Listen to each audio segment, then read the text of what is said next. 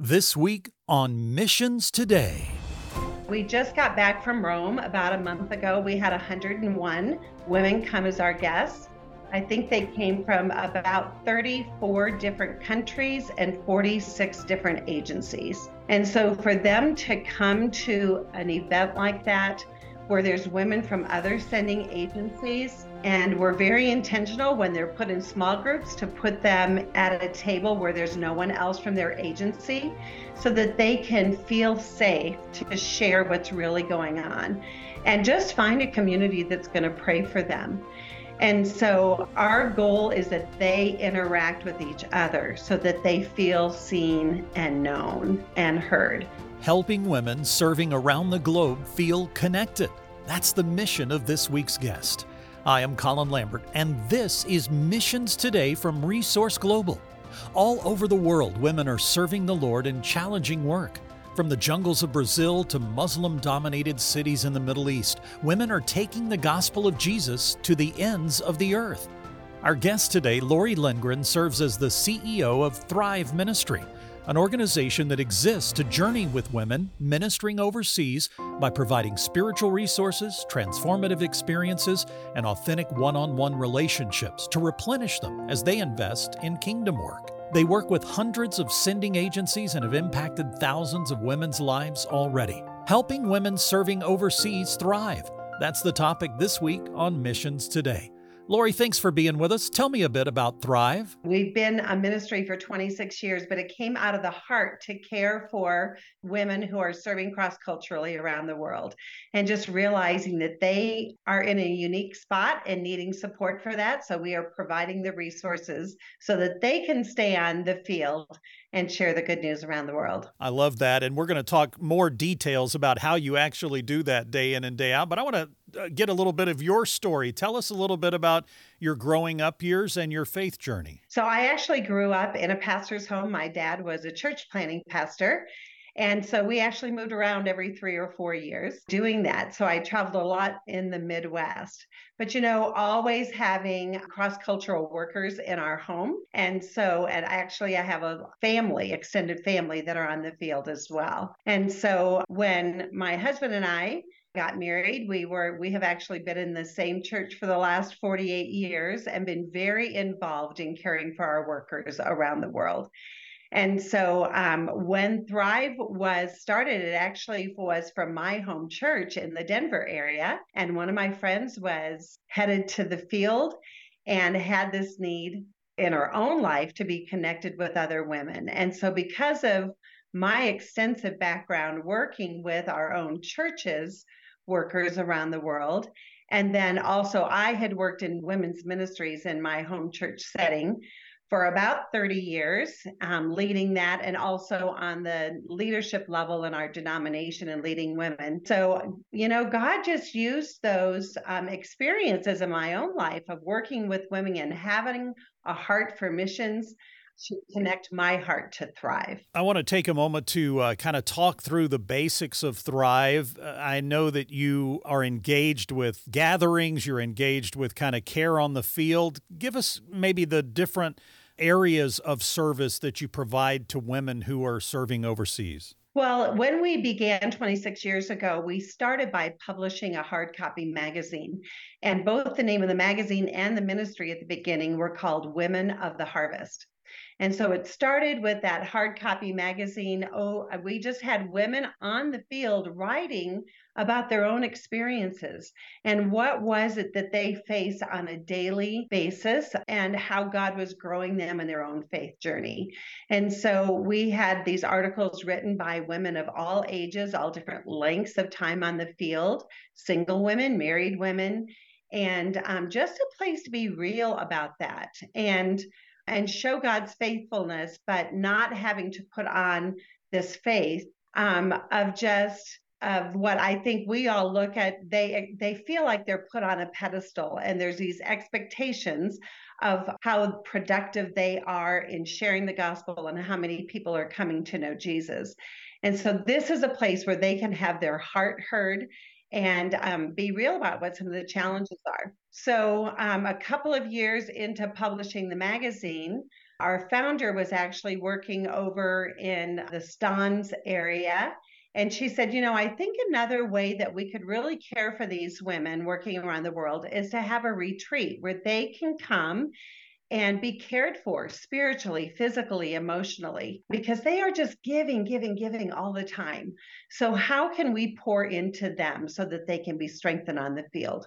So we held that first in person retreat in Istanbul, Turkey back in 1998 and realized how well that fit our mission to just support these women while they're serving around the world. That ministry has now grown. So today we have been in 67 different locations all around the world hosting retreats to care for them in an in person way. And so then we had both the magazine that was going and the in person retreats. Of course, when COVID happened a few years ago and we couldn't travel, that is when we birthed our online ministry that we called Gather. And so we were hoping to have about 100 women join us for this event around the world. Uh, that first gather, I think we had over 450. And so that has been just a powerful new program for us to be able to meet these women right where they are in their homes. One other area that we serve for them, as I have been interacting with these women over the 18 years that I have been in leadership, we have found out that their number one need is to be cared for, uh, to be mentored spiritually themselves. And so, as we have been praying about how we could meet that need, we launched a new uh, ministry area that we call Thrive Alongside. And within that program area, we pair them with a volunteer in the US that it wants to serve them either as a mentor or a life coach or a spiritual director. And so we are just moving out of the soft launch stage of that program and I'm ready to fully market that. So to date, we have already served over 300 women where they are paired in those one on one relationships so they can be served in that way. So those are kind of the different areas of focus that we have. I love that. I love to see the care that's taking place. In fact, this week and next week, we're spending time talking about care for people on the field. So this is a perfect fit for discussing how we care for people. I want to back way up, if I might, just for a moment, to your time at this local church. You said you had already been doing care for some people before you actually were ever even involved. Why did you get involved in that? How did it start? How did you become aware that there were needs of these folks serving uh, in the field? Well, I, in my denomination, and this was true, I think, in many other denominations, years ago, part of the women's ministries of a local church was to care for their female workers overseas. In my denomination, it was called WMS. And so I know that we have in other denominations, they had different names, but it was we wanted to read the letters. This goes way back when our workers would send us letters and give us updates on their ministry so that we could just pray for them. We had a very practical arm called White Cross, where we knew our workers were working in mission in uh, hospitals in the Congo, and they couldn't survive without us sending them the, what they needed for bandages, for surgeries, all those kinds of things. So I actually raised my kids understanding the needs for these workers overseas, how we can pray for them, how we can provide for their practical needs. So when Women of the Harvest was started uh, by two of my friends in my home church, I was very aware of what they were doing and getting a subscription to the magazine so that I could be a part of praying for them. So that's kind of a little bit of that history. I, love that. Uh, let's talk for a moment about some of those needs. Uh, you've used that word several times, and I'm sure that all people serving overseas have needs related to where they're stationed, uh, the you know limits on uh, different products that they need. You mentioned bandages and things like that. Obviously, all of them need prayer, but I know this ministry focuses specifically on women. So, talk for a moment. What are some of those over the years that you've been involved? What would you say are some of those top things that women specifically serving overseas are in need of? I think we're all aware of the differences of men and women in that very general category. And women really have a need to connect with one another, to be in relationship, to have a, a girlfriend that they can just talk things through. And so you think of women working in a very remote area and they um, going in to do translation work or whatever it is. And when you move to another culture and you're having to learn the culture, learn the language, uh, you might be part of a team, you might not be part of a team. Even if you are part of a team, you don't get to choose those women that are on your team, and you just might not necessarily click with them. So, who is it that can be that soulmate for you? So, um, how can they be known? I would say some of the top needs that we hear are just isolation, loneliness, depression. You know, if you don't have the ability to interact with other people in your heart language to have those deep friendships. And so then you have um, other needs of helping women navigate uh, what is the role of a woman on their team? How does that work? Do you have teammates that are from other cultures? Because that is so common today to have a team made up couples or families or individuals from multiple cultures. So, how do you fit within that? What is your role as a woman? For some of those women, they have young children and they're focused on raising their children. They often feel like, what am I doing for spreading the gospel when I need to focus on my children? Is this just my husband's work? And how do I fit into that? Or maybe their children are launching. And so now, how do they get to engage more in the ministry role of it? How do they nurture their marriages? You know, they have this this huge burden to share the gospel where they are. And so um, many are working with HIV patients, and you are seeing death regularly. How do you take time away from that work to care for your own soul and care for yourself physically? Because, you know, people will literally be dying if you are not there doing your job. And so that workaholism and the challenge to really protect their self care, their soul care, and um, to stay healthy physically and emotionally and spiritually in order to do the work that God's given them to do. You said you began these uh, retreats in 1998 and all these years later now 67 of those in many different countries what has been the response of these women serving overseas to the uh, things that you're providing them through these retreats? So, uh, we just got back from Rome about a month ago. We had 101 women come as our guests. I think they came from about 34 different countries and 46 different agencies. And so, for them to come to an event like that, where there's women from other sending agencies, and we're very intentional when they're put in small groups to put them at a table where there's no one else from their agency so that they can feel safe to share what's really going on and just find a community that's going to pray for them. And so um, our goal is that they interact with each other so that they feel seen and known and heard. And usually at the end of those retreats, I'll have three or four women say to me, you know, Lorrie, I was ready to leave the field, but being here in these are my peeps. These are the women who understand what it takes to move overseas and to be able to share the gospel here. And just by being heard and prayed for by them, the Lord has renewed my call and I'm ready to go back. So that's what our goal is to fight the attrition rate, to help these women feel connected and have a place where they feel known and cared for and prayed for. To me, that really seems like one of the key pieces of missions care today is just dealing with people who are burned out and ready to just give it all up, yet they have been called by the Lord to this work. It's it's such a challenge. I've so many of the missionaries I've talked to have talked about those moments of just wondering why I'm here how long is it going to go this negative direction maybe if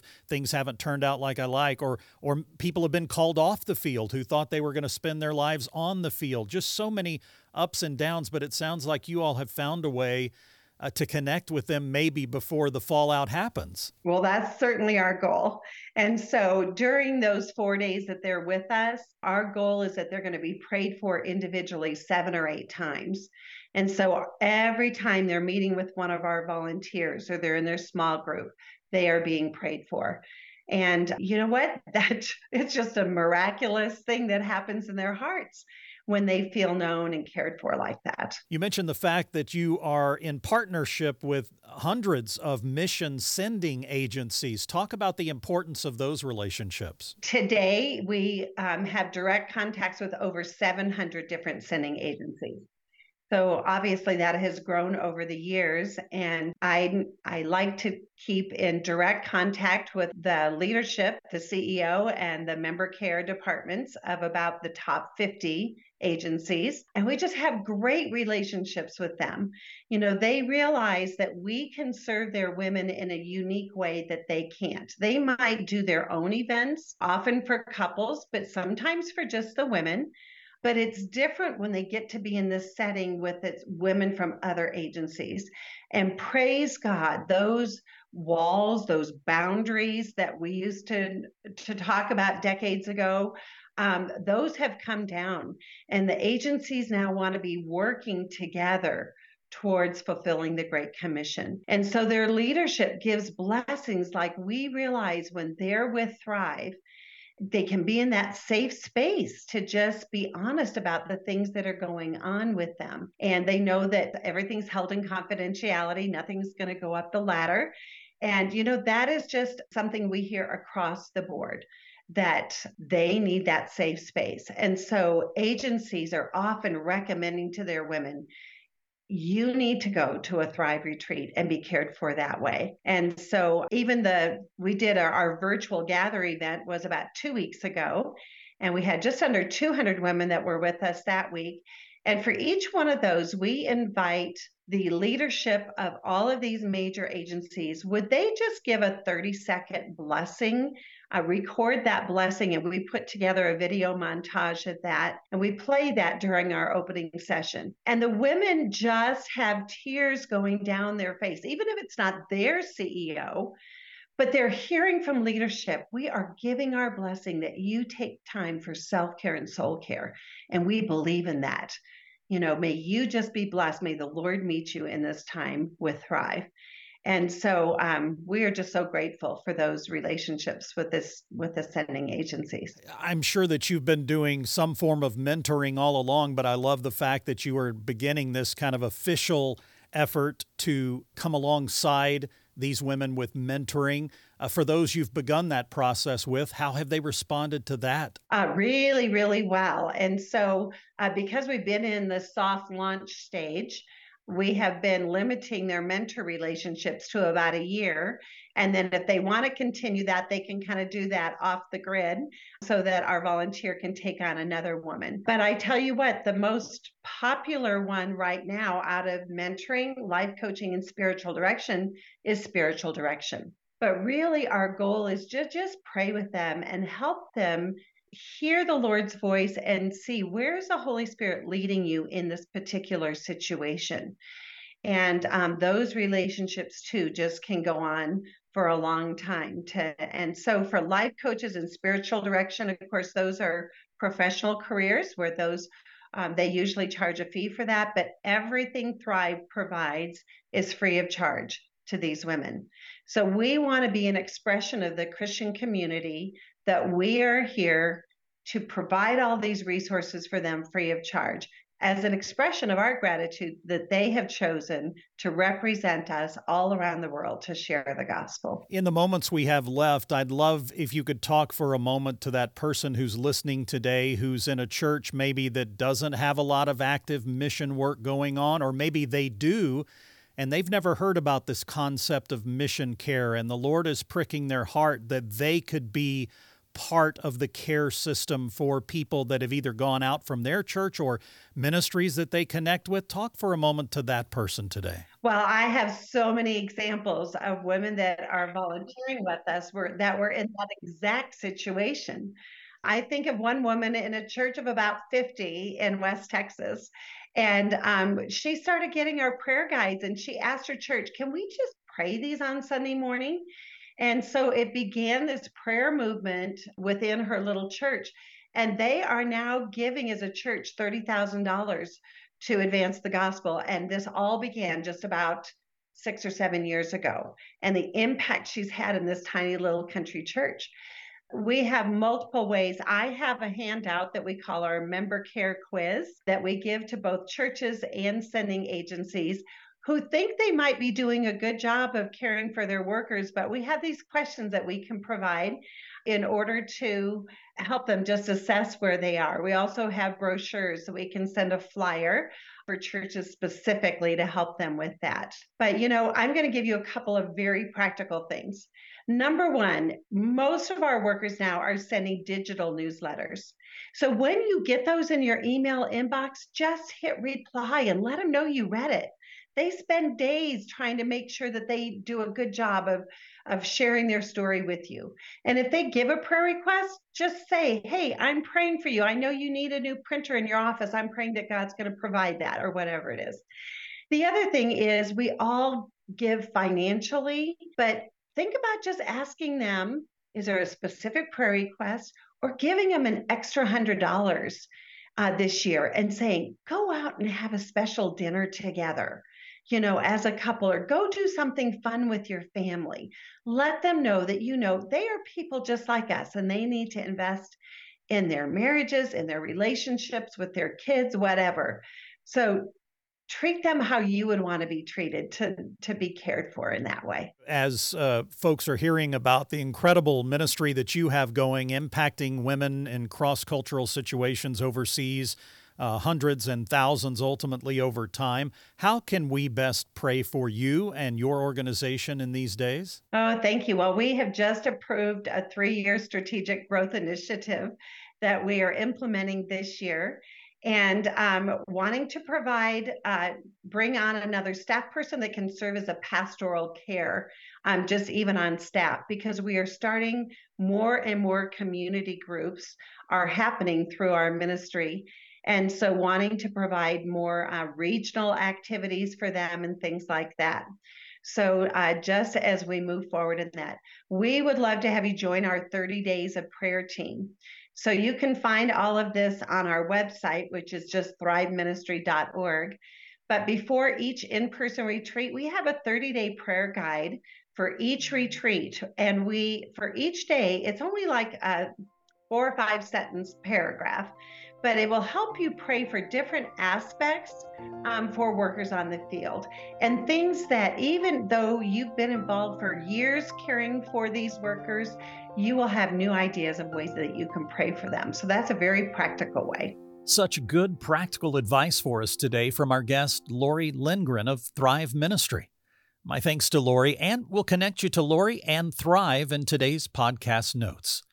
Now, today's conversation was the first of two I'll be sharing on this topic of mission care. Next week, we're going to start a two part program with a man who was a missionary in the Philippines with his family and received tremendous care from his congregation, so much so that he started a ministry to help churches do just that. His stories are powerful, and I hope you'll join us the next two weeks for that conversation. Well, before we run out of time today, I'd just like to share eight things you can do for those serving in the field. A couple of them have already been mentioned by Lorrie. I'll repeat those and add a few more. This is from an article I found from Resonate Global Missions online. Number one, communicate with the people in the field. The mission field can be a lonely place. Keep those lines of communication open. Second, and you heard Lorrie talk about this, read the prayer letters or newsletters, whatever they send out, and respond to them. The most important part. As Lorrie talked about it, she talked about how long they spend preparing these letters. I've had missionary friends who've agonized over how much to put in what negative, what positive, what about needs, what do I include pray for them and let them know you're praying for them about what they've sent to you in their regular prayer or newsletters. Number three, be a listening ear. Don't talk about yourself when you talk to them or all your stuff. Ask questions and allow them to talk about their stuff. Number four, let them know you're a safe space where they can share things they need to. Being in the field, it's tough, and sometimes they need to just get things off their chest. Number five, provide for their physical needs, especially if they've listed something in their newsletter. See what you can do to fill it. If they need a printer, let's try to get that printer to them. What a great way to help. Number six, and this is unique but sounds fun to me, visit them. So many missionaries have been overcome by the fact that families or people or individuals or staff members have actually made an effort to come visit them and see their work. Number seven, be gracious to their kids. Though the parents have chosen this life, the children haven't necessarily, so let's give them some grace. And number eight, form teams within your church that will serve these folks in the field in very specific ways. We do have ways to help men and women serving all over the world through some of these or all of these eight different methods. Again, that's all the time we have for this week. Next week, we'll be talking with Jeff Jackson about that organization he started because he was so well treated in the field. And boy, some other amazing stories about his life as well. I hope you'll join us for that. It's helpful when you subscribe to the podcast, rate it, and leave a review on iTunes. Hope to see you here next week for more of Missions Today, a production of Resource Global.